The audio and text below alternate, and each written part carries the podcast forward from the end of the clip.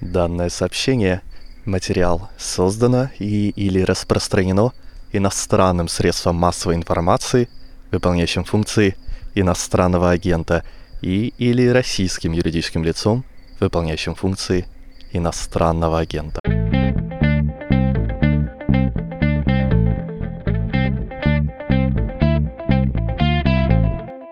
Полина Жеребцова, журналистка, художница, писательница. Я назову одну книгу, хотя их много. «Муравей в стеклянной банке. Чеченские дневники 1994-2004». Здравствуйте, Полина Викторовна. Добрый день. Меня, напомню, слушателям зовут Владислав Горин. Это подкаст «Что случилось?». Он посвящен новостям, которые долго остаются важными. Этот наш эпизод немножко грешит против концепции и нашего слогана, который я только что произнес, потому что выпуск этот не новостной, он посвящен войне, тому, как она переживается, но часто не изживается. Полина Викторовна, не скрою, долго думал, с чего начать, как начать, и решил следующим образом вас спросить сперва. Есть у вас сон из э, такого рода снов, которые повторяются и наполнены безысходностью, ощущением тупика, и ты в какой-то момент даже понимаешь, что это тебе снится, снится не первый раз, но ты скован? Я, наверное, могла бы здесь с полной уверенностью начать пересказывать сны о войне, где я была 10 лет и выросла из э, девочки 9 лет в 20-летнюю взрослую девушку – стала работать э, журналистом в прессе, поступила в ВУЗ, стала студенткой. Но я скажу, наверное, о другом. Понятно, что война – это кошмары, и этот человек попадает в пространство, из которого сложно выйти, видит убитых друзей и знакомых, пытается их предупредить, не понимая, что это сон, а затем просыпается. Но мой, наверное, самый большой кошмар – он стал сниться мне, когда я приехала в Финляндию, попросила убежища, затем его получила и стала гражданкой Финляндии в 2017 году. И связан он с э, таким ощущением, я просыпаюсь в России. Я просыпаюсь в Москве, я просыпаюсь в Грозном, я просыпаюсь где-то в средней полосе России и понимаю, что я должна быть в Финляндии, я гражданка Финляндии. Почему я снова в этом аду, где не работают законы, где полиция может схватить человека и пытать его, где судьи несправедливые, где мы, прибывшие с войны, не видели никакой помощи, выжившие в аду, где чиновники кричали нам, вы черные из Чечни, убирайтесь, почему вы не сдохли под бомбами. Это кричали беженцам из Чечни, невзирая на их национальность. Русские они, чеченцы, ингуши, кумыки, татары, цыгане, евреи, неважно. Там можно долго перечислять наш многонациональный на тот исторический момент край. И вот я оказываюсь, оказываюсь не в родной Финляндии, которую люблю всей душой.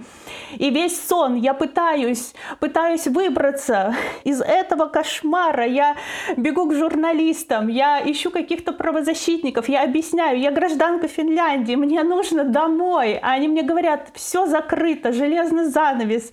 И я каждый раз, вот попадая в этот сон, принимаю решение идти через лес нелегально, через границу, и иду и думаю, даже если меня убьют на пути домой, я все равно, я приду в Финляндию и просыпаюсь. Вот такой сон. Да, я не могу не порадоваться, что вы для себя дом и мир обрели, но боюсь, что придется вас вернуть в ситуацию войны, и я бы начал, опять же, с последней войны, аналогии с которой неизбежно у нас в разговоре будут возникать. Это такой слон в комнате, не надо делать вида, что его тут нет. Вы про нынешнюю войну в Украине уже высказались, но можно я вас попрошу сделать это снова?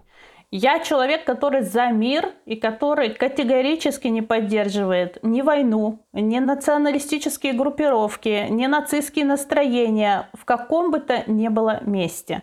Я многократно бывала в Украине, и я видела к себе добрые отношения, очень хорошие. Люди в Киеве, мои друзья, говорили со мной на русском языке. Даже я немножко подучила какие-то украинские фразы потому что у меня в роду есть украинцы, это прабабушка, она из города Киева, это мать моего деда Анатолия, кинооператора и журналиста. И я хорошо относилась всегда к людям, и ко мне хорошо относились. Я, конечно, переживаю сейчас. Друзья, знакомые, очень многие попали под бомбы. Надо сказать, что опять, опять, это многонациональная страна. Там проживают чеченцы, которые сбежали когда-то от войны, агрессии и от ужаса на моей родине. Они прибежали в Украину как беженцы и остались, осели там. Там миллионы русских людей с русскими корнями попали под бомбы. И сами украинцы. И эта война, она не приносит пользы никому, кроме военных преступников. Но никому. Это не россиянам она не приносит пользы. Какая же польза русским людям и россиянам, которые хотели бы жить мирно? Я сейчас не о тех людях, которые оболванены пропагандой и рассказывали мне знакомые, люди вполне себе образованные, преподаватели, что в Украине, значит, отравленные мыши на отравленных птицах летят в последний химический бой, значит, чтобы уничтожить в России посевы и жителей. То есть настолько оболваненные пропагандой люди, что даже вменяемые и образованные начали повторять эту чушь из телевизора. И я, да, я за мир, и я всячески хотела бы, чтобы наладилось, пришли к договоренностям и прекратилась бойня и убийство мирных граждан, детей, женщин, стариков, мужчин. Ведь Украина страна, которая, в общем-то, не очень богатая. И люди работящие, они выживали. И сейчас такой экономический упадок, я надеюсь, что города построят, что наладится со временем, но сейчас превратить в руины целые города, Люди пытались выживать, работать, приезжали в Европу на заработки, отстраивали свои домики, там хатки – и сейчас это все просто уничтожено. А в России я бывала в деревнях, в русских, в регионах, которые далеки от столицы. И там люди жили в 2005 году, в 2006. У меня об этом есть книга «45-я параллель». Она основана на постчеченских дневниках.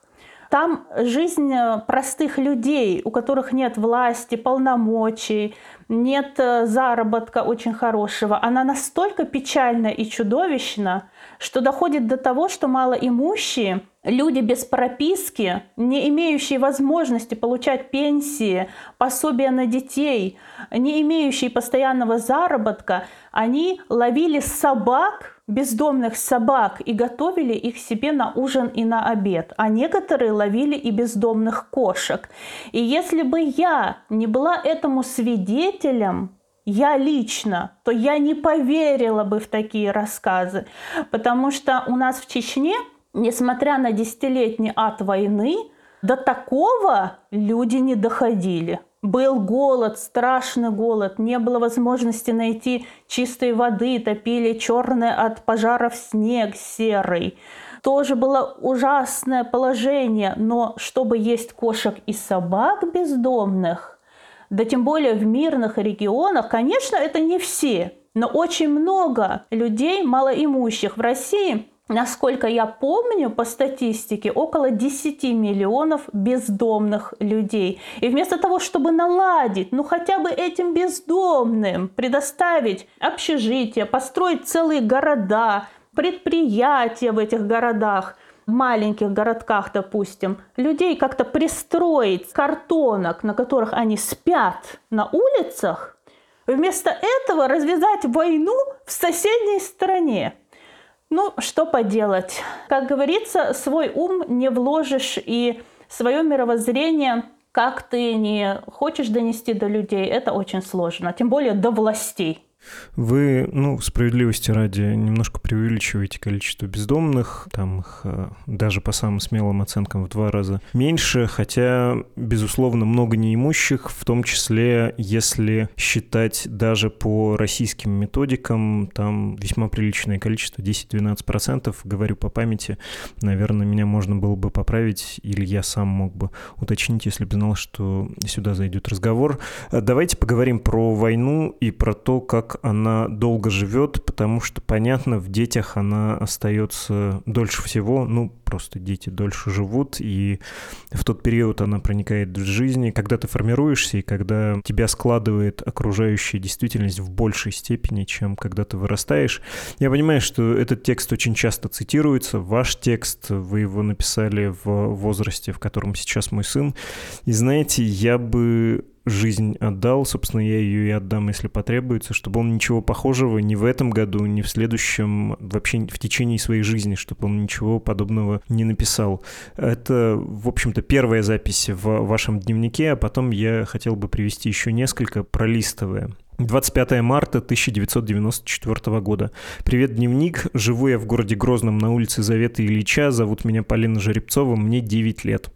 26 марта. На день рождения, 20 марта, мама купила торт с орехами. Мы были в центре, на площади много людей, люди кричали, были дедушки с бородами, они бегали по кругу. Ленин раньше стоял в калошах. Памятник. Потом его скинули, а калоши остались. Зачем люди кричат? Чего просят? Мама сказала, это митинг. 27 марта. Написала стихи. Я мечтаю, как все дети, плыть на корабле и волшебную ракушку отыскать на дне. 9 октября. Кружили вертолеты и самолеты. Низко сердце стучит. Они будут нас убивать, сказала маме. Мама говорит, нет, не будет войны, не будет. 1995 год, очевидно, 1 января. Наступил год свиньи, зодиак такой. Всю ночь стреляли по дому, мы лежали в коридорной нише, там нет окон. До этого сидели на санках на полу в ванной. Дом трясся, горел. Танки шли по трассе, стреляли. Скрежет страшный. Мансур — это друг вашей семьи, он на 5 лет старше вас. Мансур с мальчишками бегал смотреть на танки. Самолеты бросали бомбы. А потом так бахнули снарядом, что на кухне с окна упал упала решетка. И упала она на маму, бабу Нину и тетю Варю. Они на полу справляли Новый год. Теперь у них головы разбиты. Я рисую портрет Мансура. 2 января. Стреляет, но я привыкла, не боюсь. Когда близко гремит, баба Нина поет песни или читает частушки с плохими словами. Все смеются, и не страшно. Баба Нина молодец. Мы в подъезде на печке из кирпичей готовим. Я смотрю на огонь и думаю, там живут саламандры, мы чумазые, грязные, все вещи в копоте, за водой ходим за дома, на трубы. Иногда лежим на земле, чтобы не убили. Так надо. Баба Рима болеет, это Аленкина бабушкина. Я бегаю к ним во второй подъезд, у них буржуйка. А у нас очень холодно. Мы спим в сапогах и пальто, делаем коптилку в банке, там фитиль и керосин. Так не темно ночью и можно шептаться, пока самолеты бросают бомбы. 9 января. Все горит, бомба с неба, убила тетю в переулке, из другого дома семью убила, люди умирают, когда идут за водой, ищут хлеб. Ну и так далее, и так далее. Невозможно на самом деле остановиться это читая, и если честно, мне кажется, что первые страницы намного сильнее, поскольку и восприятие непосредственное, чем когда вы взрослеете и уже начинаете рефлексировать. Всем, кто не читал не то что советую, как такое посоветуешь, но, в общем, хочу сказать, что надо такое прочесть. Как вы тогда войну воспринимали? Как потом переоценили свое отношение, если эта переоценка, конечно, была? Я еще до войны чувствовала, что надвигается хаос, потому что в республике творилось страшное, то есть страшные вещи. И бандитизм, и убийство. И у нас э, получилось так, что за 2-3 года до войны уже перестали выплачивать зарплату взрослым работающим людям, детям пособия, старикам пенсии. У нас проживала моя прабабушка Юлия Малика, чей отец был чеченцем, а мать была из города Ставрополя. Мать ее когда-то похитила, и, в общем, ее в 14 лет крестили, и стала она не Малика, а Юлия, Юлия Дмитриевна по отчеству. И вот в 92-93 года она проживала с нами в городе Грозном, и никакой пенсии ей не полагалось. То есть старики голодали. И люди в городе Грозном мы носили из дома последнее, что можно было обменять на хлеб, на картошку. И перебои были с хлебом, были драки у нас в магазине за хлеб. Люди занимали очередь с ночи. Возможно, в селах в чеченских не было таких проблем, потому что обычно сельские жители закупаются мешками на рынке – и сами дома женщины пекут хлеб. А вот городские жители, тем более в столице Чечни, столкнулись с нехваткой хлеба, с тем, что никто не знал, как быть дальше. Вот этот хаос, в котором взрослые пытались детям сказать, что войны не будет, все будет хорошо, и как-то выжить, он уже меня тогда сподвиг на такие мысли, что это не просто так, что что-то грядет очень страшное впереди. Ну, верить в это не хотелось, тем более, что ребенок всегда отвлекается на солнце, на то, как растет трава, на разговоры подружки, на то, как мы вместе смотрим с подружкой на звезды, какие там созвездия высматриваем и так далее. Но вместе с тем, еще до войны, вот лето перед войной, я уже просила милостыню. Я просила милостыню, потому что мой дедушка, журналист, кинооператор Жеребцов Анатолий Павлович, это отец моей матери, он более 25 лет проработал на телестудии города Грозного, он попал в больницу. Он уже был в возрасте за 70 лет, тоже участник Второй мировой, как и дедушка по отцу. У меня оба дедушки воевали. И всегда такие антифашисты, дружба народов, знаете, вот люди такой закалки, что справедливость выше всего, за правду. Вот я из такой семьи. И он лежал в больнице, уже стариком за 70 лет, и не было возможности купить лекарства. Лекарства стоили очень дорого. И я помню, мы целый день, ноги в кровь стирая, носили газеты, перепродавали, брали их оптом, а толком никто не читал, никому это было неинтересно. Люди из дома выносили что-то, чтобы на рынке обменять продукты. Да, при этом, при этом элита дудаевская, они все были на иномарках, дворцы росли, как грибы после дождя. То есть вот элиту это не касалось. Мы говорим о обычных людях, об обычных простых гражданах, которые работали на предприятиях, на заводах, преподавали в институтах. И я помню, как я, мне было очень неловко протягивать руку, но я знала, что если я не напрошу эти деньги, милостыню, то дедушка будет без лекарств, им будет очень больно, очень плохо. И все-таки мы купили ему лекарства. То есть я вот протянула руку, и люди, видя девочку маленькую, они подавали хоть какие-то копейки.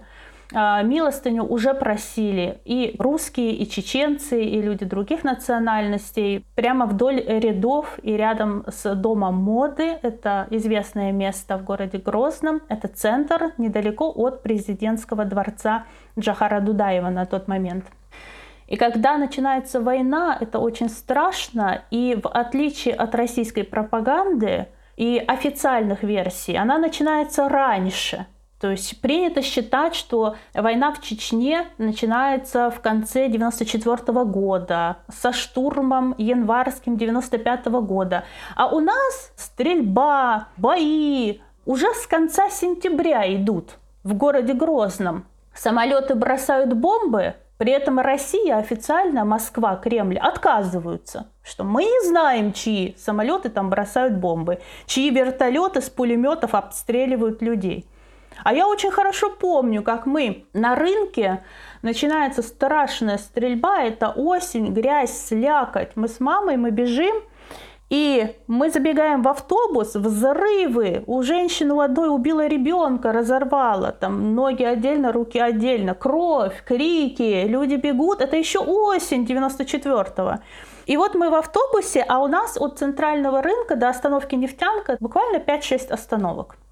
И вот пока этот автобус едет, какой-то из вертолетов, которые открыли стрельбу, откуда там вертолеты? Но я ребенок, я же не военный человек, я не знаю, что происходит. Просто вот мы видим, что вертолеты, один полетел за автобусом. Ну, видимо, он привлек его внимание, знаете, вот как сейчас можно было сказать, что человек любит компьютерные игры.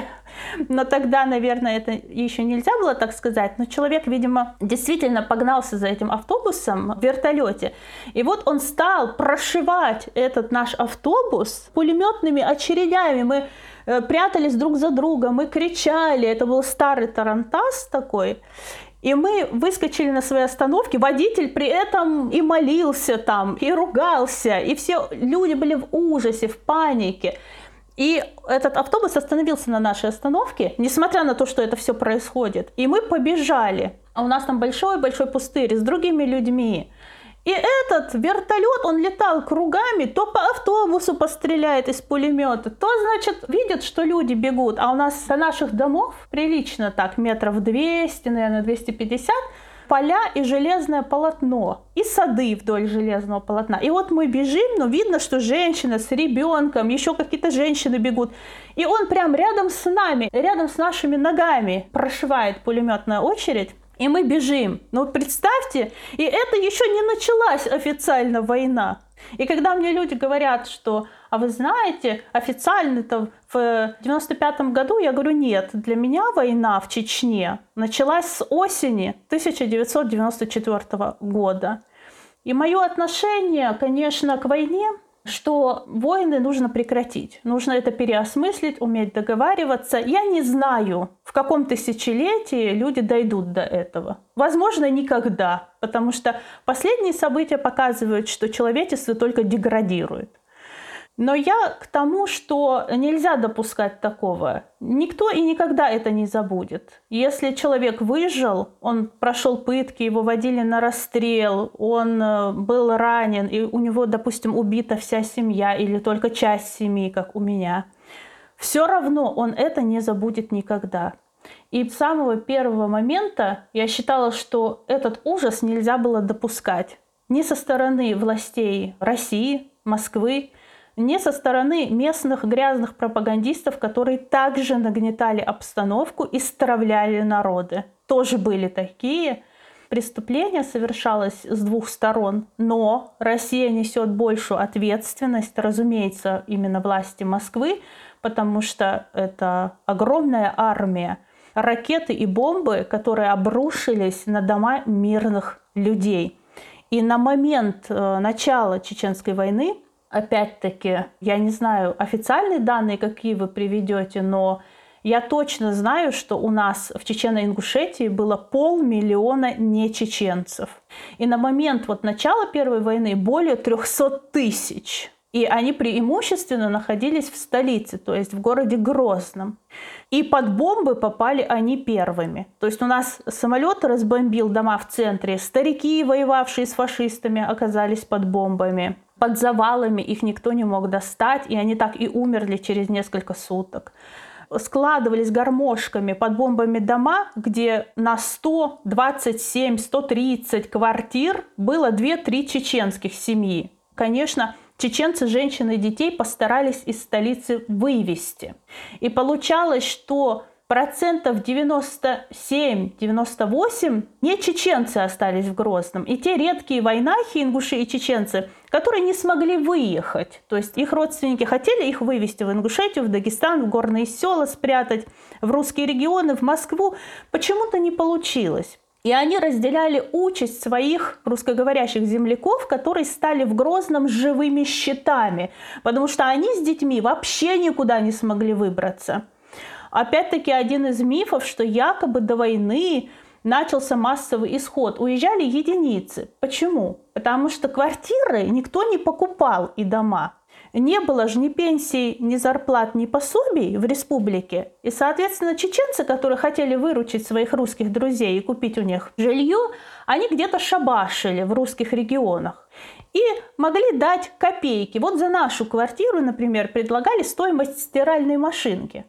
Поэтому до войны из нашего многонационального двора где было несколько чеченских семей и сотни семей русских, как их называли. Это были украинцы, армяне, грузины, цыгане, евреи, белорусы. И можно перечислять очень-очень-очень долго. Аварцы у нас жили, кумыки и так далее.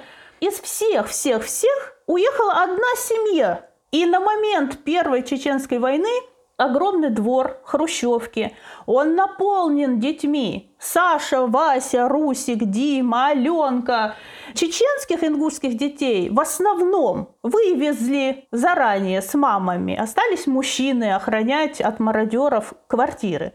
А вот русских, русскоязычных детей, вот полный двор и летят бомбы с российских самолетов прямо на этих детей, которых даже вывести никто не смог, потому что близкой родни чеченцев не было, а с русскими не общались с родней в русских регионах, а у некоторых и не было там родни. Поэтому оказались в таком страшном положении. И я всегда подчеркиваю и прошу журналистов и правозащитников говорить правду, что на тот исторический момент Чеченская республика была настолько многонациональной, что говорить о трагедии одного народа вообще нельзя. Это настолько некорректно, это преступно, это неэтично, потому что сотни тысяч людей, русских, русскоговорящих, попали под русские бомбы. И чеченцы, ингуши, они молодцы, они дружные, они смогли вывести женщин и детей из столицы. Это не значит, что вообще они не пострадали. Я этого не говорю села, в которых вывезли детей и женщин, не всех же вывезли в Москву, Питер и русские регионы, они обстреливались, там устраивали зачистки, и люди тоже страдали. Но самое страшное – это война, которая идет за столицу, то есть за город Грозный. Обрушивается вся мощь, ракеты, бомбы, снаряды, у нас, например, по дому стреляли как-то сутки. Просто из танков. Они соединили четвертый, третий этаж. И вот эти этажи, потому что каждую минуту залетал снаряд, они постепенно обрушивались, обрушивались, обрушивались и упали на второй. И второй стал провисать на первый. И мы все это время находились на первом этаже.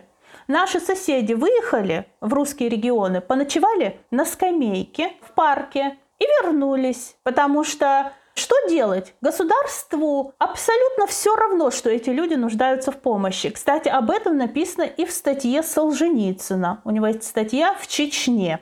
Очень хорошая статья. Его анализ этой ситуации. Они поночевали, значит, наши соседи, и вернулись. И некуда им деваться. И начались погромы. Вот с 95 -го года были погромы, людей избивали, изгоняли захватывали квартиры этажами. Это делали не все чеченцы. Ингуши очень часто заступались. И чеченцы-соседи, которые дружили с русскими русскоговорящими, за своих близких друзей и соседей заступались, когда могли. Но были новые люди, пришедшие с гор, которые не дружили в советское время с русскими земляками. Они не заступались. Им это нравилось. Они даже подбадривали нацистов и бандитов. И понимаете, люди не видели выхода из ситуации, потому что российские власти не защитили и не помогли, а наоборот убивали, забрасывали наемники-контрактники подвалы боевыми гранатами. И вот, значит, российские наемники этим занимались, контрактники. Среди солдат-срочников были разные ребята, были даже очень хорошие, которые еду свою отдавали людям. Я этому свидетель. И среди чеченских боевиков были разные. Были хорошие ребята, которые молились, которые верили в независимость, которые молока принесли мне и другим детям по району. Мне тогда было 11 лет. И я так еще думаю, какой я вам ребенок? А они стучали и спрашивали, а где здесь дети, а где здесь дети? И кто-то сказал им, что у моей матери есть девочка – и они оставили бутылки с молоком и убежали. Как молочники раздавали молоко. Где дети? Вот чеченские боевики, ребята. А были националистически настроенный такой страшный криминалитет – и со своими родственниками, которые друг друга поддерживали. Они притворялись патриотами, играли в патриотизм Ичкерии и совершали преступления против человечества, против своих земляков, убивая женщин и детей и захватывая квартиры этажами. Вот в таком страшном мире мы жили. То есть помимо войны, просто войны, на ней расцвели еще цветы зла. Все негодяи, все подлецы, садисты, они поняли, что пришло их время, законы не действуют, и можно делать все, что захочешь, и ты не будешь за это отвечать. Спасибо. Не то чтобы я не знал, что Чеченская республика, ну, в первую очередь, Грозный, из многонационального в конце Советского Союза города превратилась в мононациональный и республика, и город. Но не знаю, как точнее можно описать э, хаос, ужас и все самое плохое, что открывает война, когда начинается. У вас ведь, причем ваш опыт, он был, говоря отстраненно, ретравматизирующим многократно. Не какая-то одна вспышка, а серия, череда потерь, травм, и в том числе вы удар по рынку в Грозном пережили, вы прошли и первую чеченскую, и вторую чеченскую. Про Старопромысловский район слышали, это вот буквально происходило в том же месте, где вы жили, и вы про это знали, события, которые многие правозащитники называют массовым убийством или военным преступлением, бучей той войны. Вы какую стратегию тогда для себя выработали, как с этим жить, существовать постоянно? Точнее, даже не с этим, а в этом. С травмой можно существовать, если человек это все перерабатывает и осмысляет. И очень тяжело с ней существовать, когда человек живет пропагандой, как российской пропагандой, так вот пропагандой времен Ичкерии.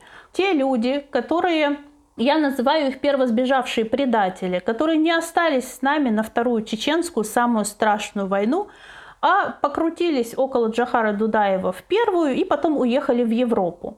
Очень хорошо устроились в Европе, создали свои группировки в Европе и начали заниматься пропагандой, чтобы в это втравлять молодежь. Конечно, у них тоже есть какая-то своя травма, хотя они не видели всю войну, как я. И эта пропаганда как раз и говорит, что войнахов депортировали, русские виноваты. Войнахов не прописывали в Грозном, русские виноваты. Но я вам только что сказала, все друзья деда были прописаны. Войнахи не могли получить высшее образование в Советском Союзе. Вот Султан Яшуркаев аж целых два получил, друзья деда тоже получали образование. И так далее и тому подобное. И получается, что люди могли жить в мире и могли договариваться. Но как российская пропаганда, очень грязная, настроенная на войну, так и в сообществах виртуального Ичкерленда, вот этих выходцев, когда-то убежавших из Ичкерии, не защитивших, не отдавших свою жизнь, как Джахар Дудаев, да, на поле боя или там при обстреле, но у себя дома на родине – а все это продолжается. И вот этот проект, он не закрыт. И люди пользуются этими травмами. И дальше продолжают нагнетать пропаганду. А по сути, когда войнахи вернулись из депортации, знакомые нашей семьи и наши друзья, которые сейчас уже очень пожилые люди, а тогда были детьми, они принимали в своих домах войнахов. Это был город Грозный советский. И поскольку власти говорили Войнахов, что будут дома, будут квартиры, а все это, конечно, не было подготовлено в должном порядке, то люди принимали у себя. И у меня есть знакомая женщина, Тогда она была девочкой, в ее семье 40 чеченских семей проживало. То есть их распределили, у ее отца был большой дом частный, он своими руками построил, и в каждой комнате там проживали женщины, дети, мужчины. Как-то их распределили, чтобы они хоть в повалку могли спать в ожидании своих э, домов, наделов и так далее. То есть народы между собой, если не стравливать, если не заниматься пропагандой, то люди могут жить в мире и помогать друг другу, и договариваться, исправлять вместе праздники, и с травмой справляться, насколько это возможно. Но если все время будет пропаганда, то это невозможно сделать. Ну, я не могу себе представить, что вот с 9 лет и с 94 года до 2005, пока вы не уехали, пока все это происходило, вы находили в подобном размышлении себе утешение. Нет ведь, наверное. Как-то по-другому вы воспринимали происходящее и в чем-то другом черпали силы, помимо того, что все может быть по-другому и должно быть по-другому. Я воспитана на книгах. Я в 9 лет читала Солженицына, «Раковый корпус» и «Архипелаг ГУЛАГ». Я в 12 читала Блаватскую, я в 6 лет, в 5 лет, наверное, уже читала Шекспира, я с 4 хорошо читаю. И во время Первой войны прочитала Мережковского. Это был такой христианский философ, и его книги меня просто поразили. И вы знаете, что бы ни происходило, я на это всегда смотрю немножко как наблюдатель. Это вообще моя позиция с раннего детства. Я это анализирую, я понимаю, что за человек или люди передо мной. Я всегда очень удивляюсь. Вы знаете чему? Уже перестала удивляться, но все равно продолжаю где-то в своем сердце думать, ну почему так? Например, кого-то избивают, насилуют, оскорбляют, происходит травля, и там несколько людей. Детей, это может быть в школе, это может быть по национальному признаку, потому что этот ребенок бедный, а другие богатые, потому что он инвалид. И вот там несколько людей, и ни один не останавливает подлецов, ни один. Может быть, даже и сам участие как такового не принимает, но не останавливает. Будто бы на них оцепенение находит внезапно. А я тот человек, который всегда вмешивается, несмотря на позицию наблюдателя, который анализирует эту ситуацию. Я тот человек, который не пройдет мимо. И мне бы хотелось, чтобы таких людей было больше. Поэтому в моих произведениях я показываю, что ни от национальности, ни от э, религиозной принадлежности ваших предков, ничего абсолютно не меняется, вы не становитесь лучше или хуже, только от ваших поступков. И любая ситуация, а война это тоже ситуация, она смоделирована, ну, какими-то высшими силами. И как вы себя поведете наилучшим образом, будете лучшей версией себя, или вы струсите, или вы отступите от высших идеалов, или вы будете продажны, вы ступите на скользкий путь тьмы. Это ваш опыт. Вам никто не запрещает идти в услужение лорду тьмы или стремиться к свету. Стремиться к свету и быть человеком тяжелее всего в этом мире.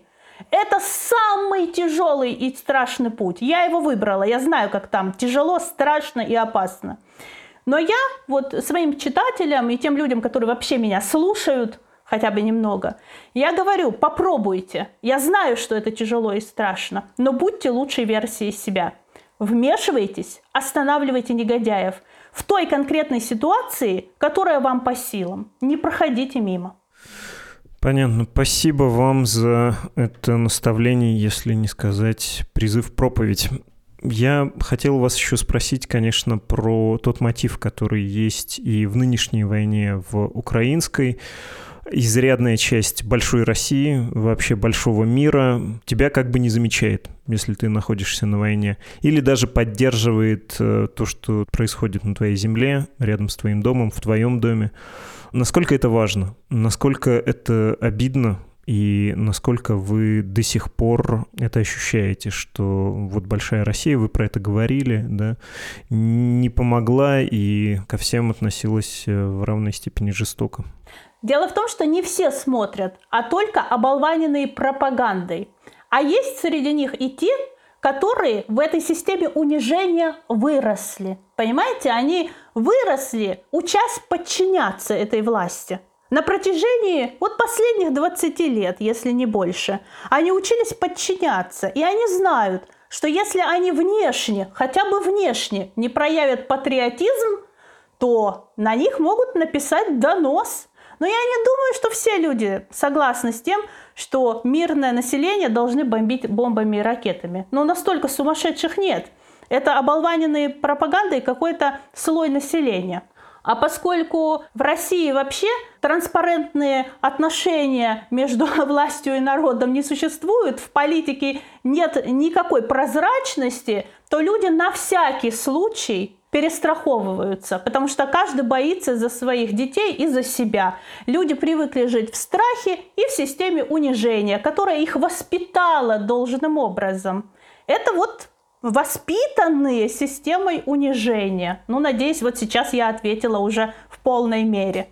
Да, но у меня тоже уточнение. Я не представляю, как вы, когда были в Грозном в то десятилетие, неужели вы также это себе объясняли и такие же чувства испытывали, с таким же пониманием к этому относились? Я думаю, что я испытывала разные чувства, очень разные. Если в 9-10 лет ребенок не совсем понимает, почему наши самолеты так кричат войнахи, старики, почему наши самолеты нас бомбят, мы же служили в советской армии, и их крик стоит у меня в ушах, поэтому я думаю, странно, а наши самолеты, а почему они нас бомбят, почему убили дедушку в больнице при обстреле, почему на дом бабушки сбросили бомбу, и все этажи сложились. И там погибли десятки семей самых разных национальностей в районе Минутки, где был дом бабушки. И какой-то хаос, и скорее бы перестали стрелять.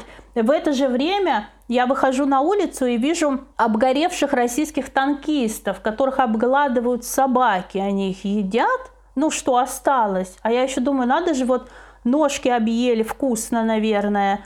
И я все равно, хотя и собаки голодные, я люблю собак, я их гоняю, я пытаюсь одного из танкистов накрыть картонкой, чтобы таким образом, а как ребенок может похоронить вот это, что валяется вдоль улиц?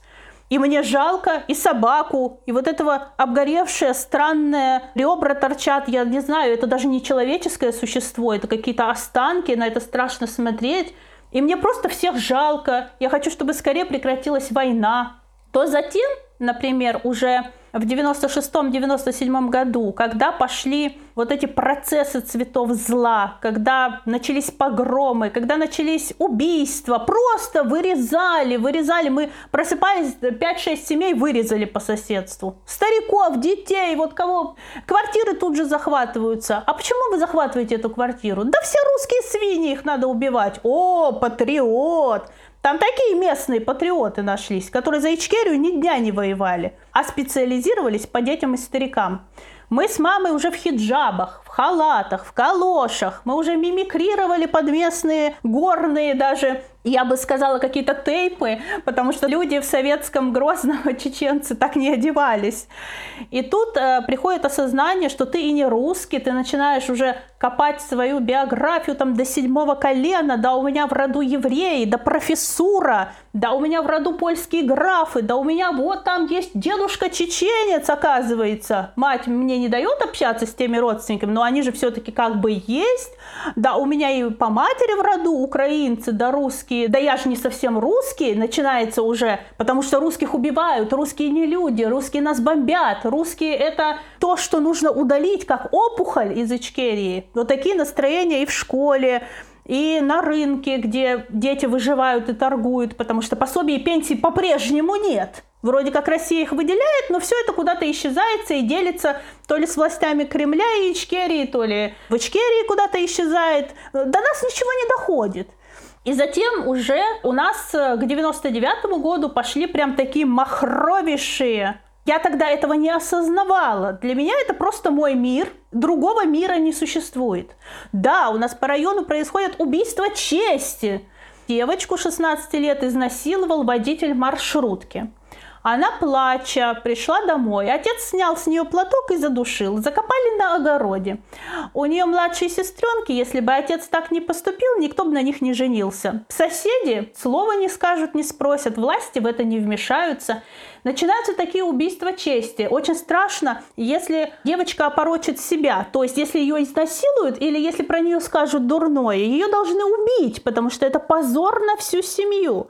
Я там уже хожу в длинных юбках, значит, в огромном хиджабе, цитирую Коран. У нас начинаются вот такие настроения. У нас, кстати, в Ичкерии были и казни, публичные казни, куда ходили дети со школы. Я не ходила, а другие ходили, говорили, что интересно, с нашего двора, где убивали людей по шариатскому суду. Как его поняли в этом новоявленном государстве Ичкерия? И мое отношение к тому, что для меня нет другого мира. Я дочь своего мира, я там родилась. Для меня все происходящее вроде как нормально. Представьте себе, мы привыкли жить на войне, мы привыкли, что каждый день теракты, каждый день взрывы. Мы утром, если уходим торговать или в школу, или куда-то искать какие-то продукты, то мы прощаемся, как если бы попрощались, идя на смерть что да, может вечером приду, может нет, мама, прощай, прощай. Вот так. И так все прощаются в своих семьях, потому что мы идем, вдруг взрыв танка, боевики подложили фугас на трассе. Прямо посреди белого дня, где полным-полно детей, мирных жителей. Всем воинам наплевать на мирных жителей. Всем, как российским, так и чеченским боевикам было наплевать. Партизанская война еще страшнее, чем бои, которые идут, и мы знаем, что вот сейчас бомбят самолеты. И можно как-то... У нас не было в нашем доме в подвала, в нашей хрущевке, но у нас была ниша, комната без окна. Это была такая полноценная комната, но там не было окна, и были стены.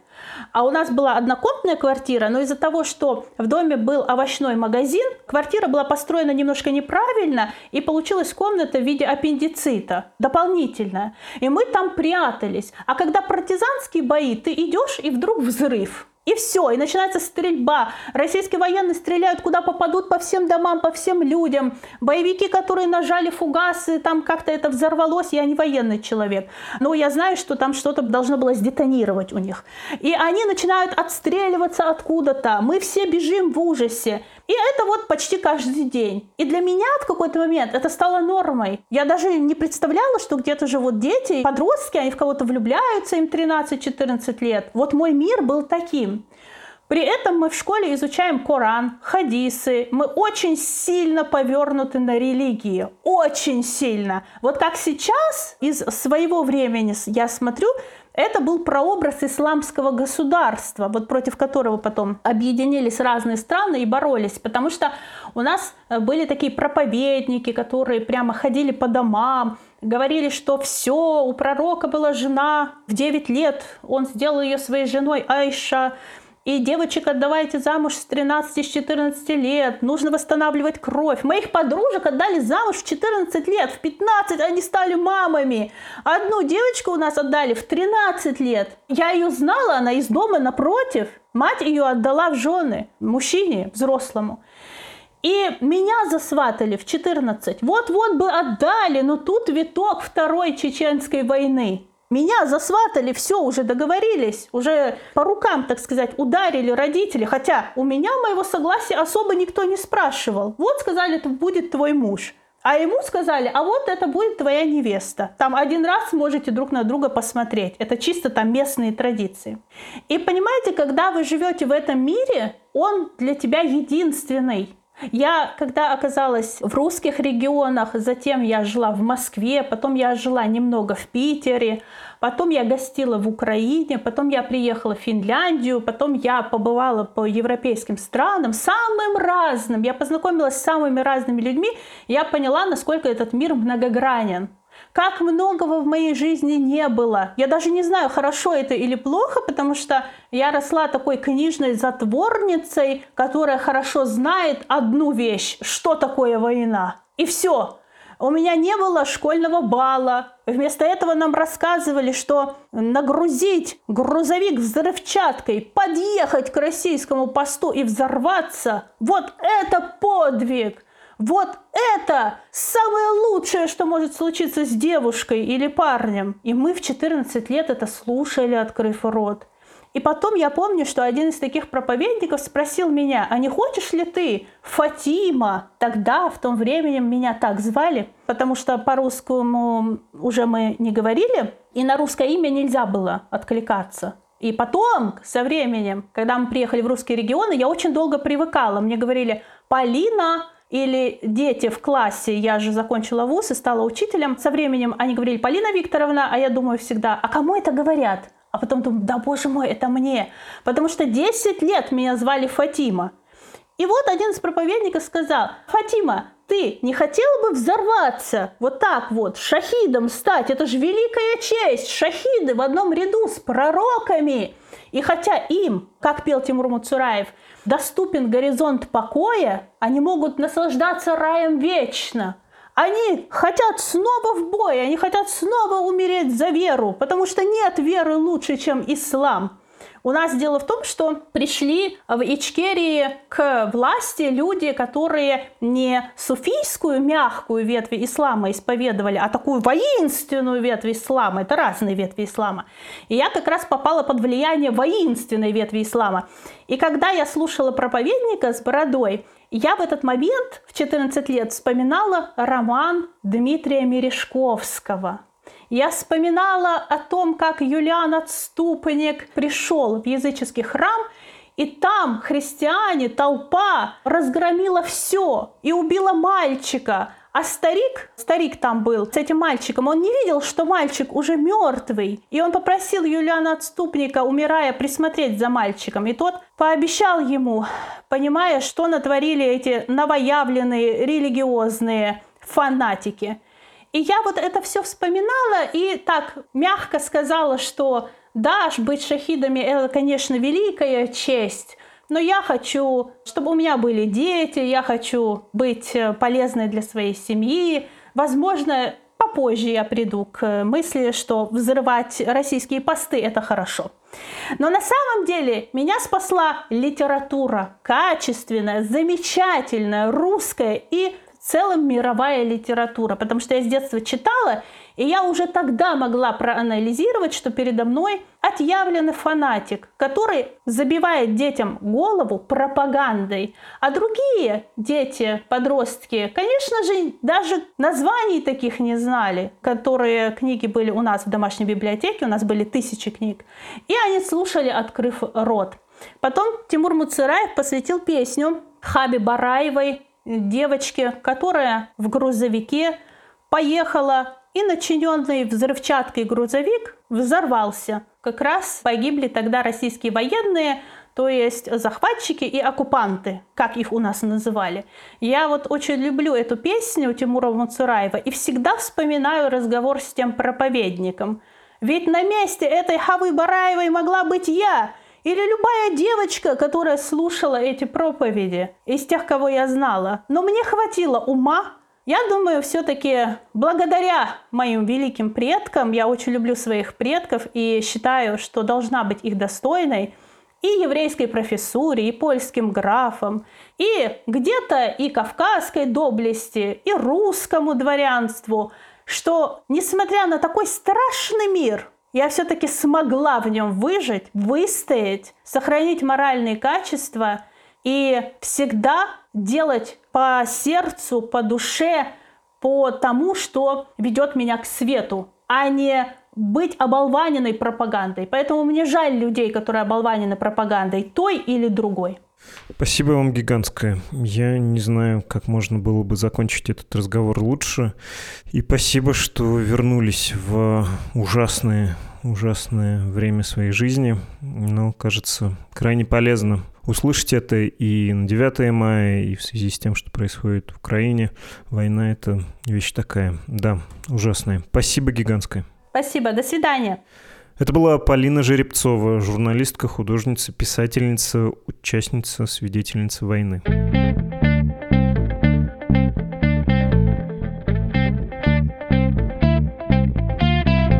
Самом начале выпуска вы слышали голос нашего слушателя Максима. Спасибо, что прочитали данное сообщение ерунду, дорогой Максим.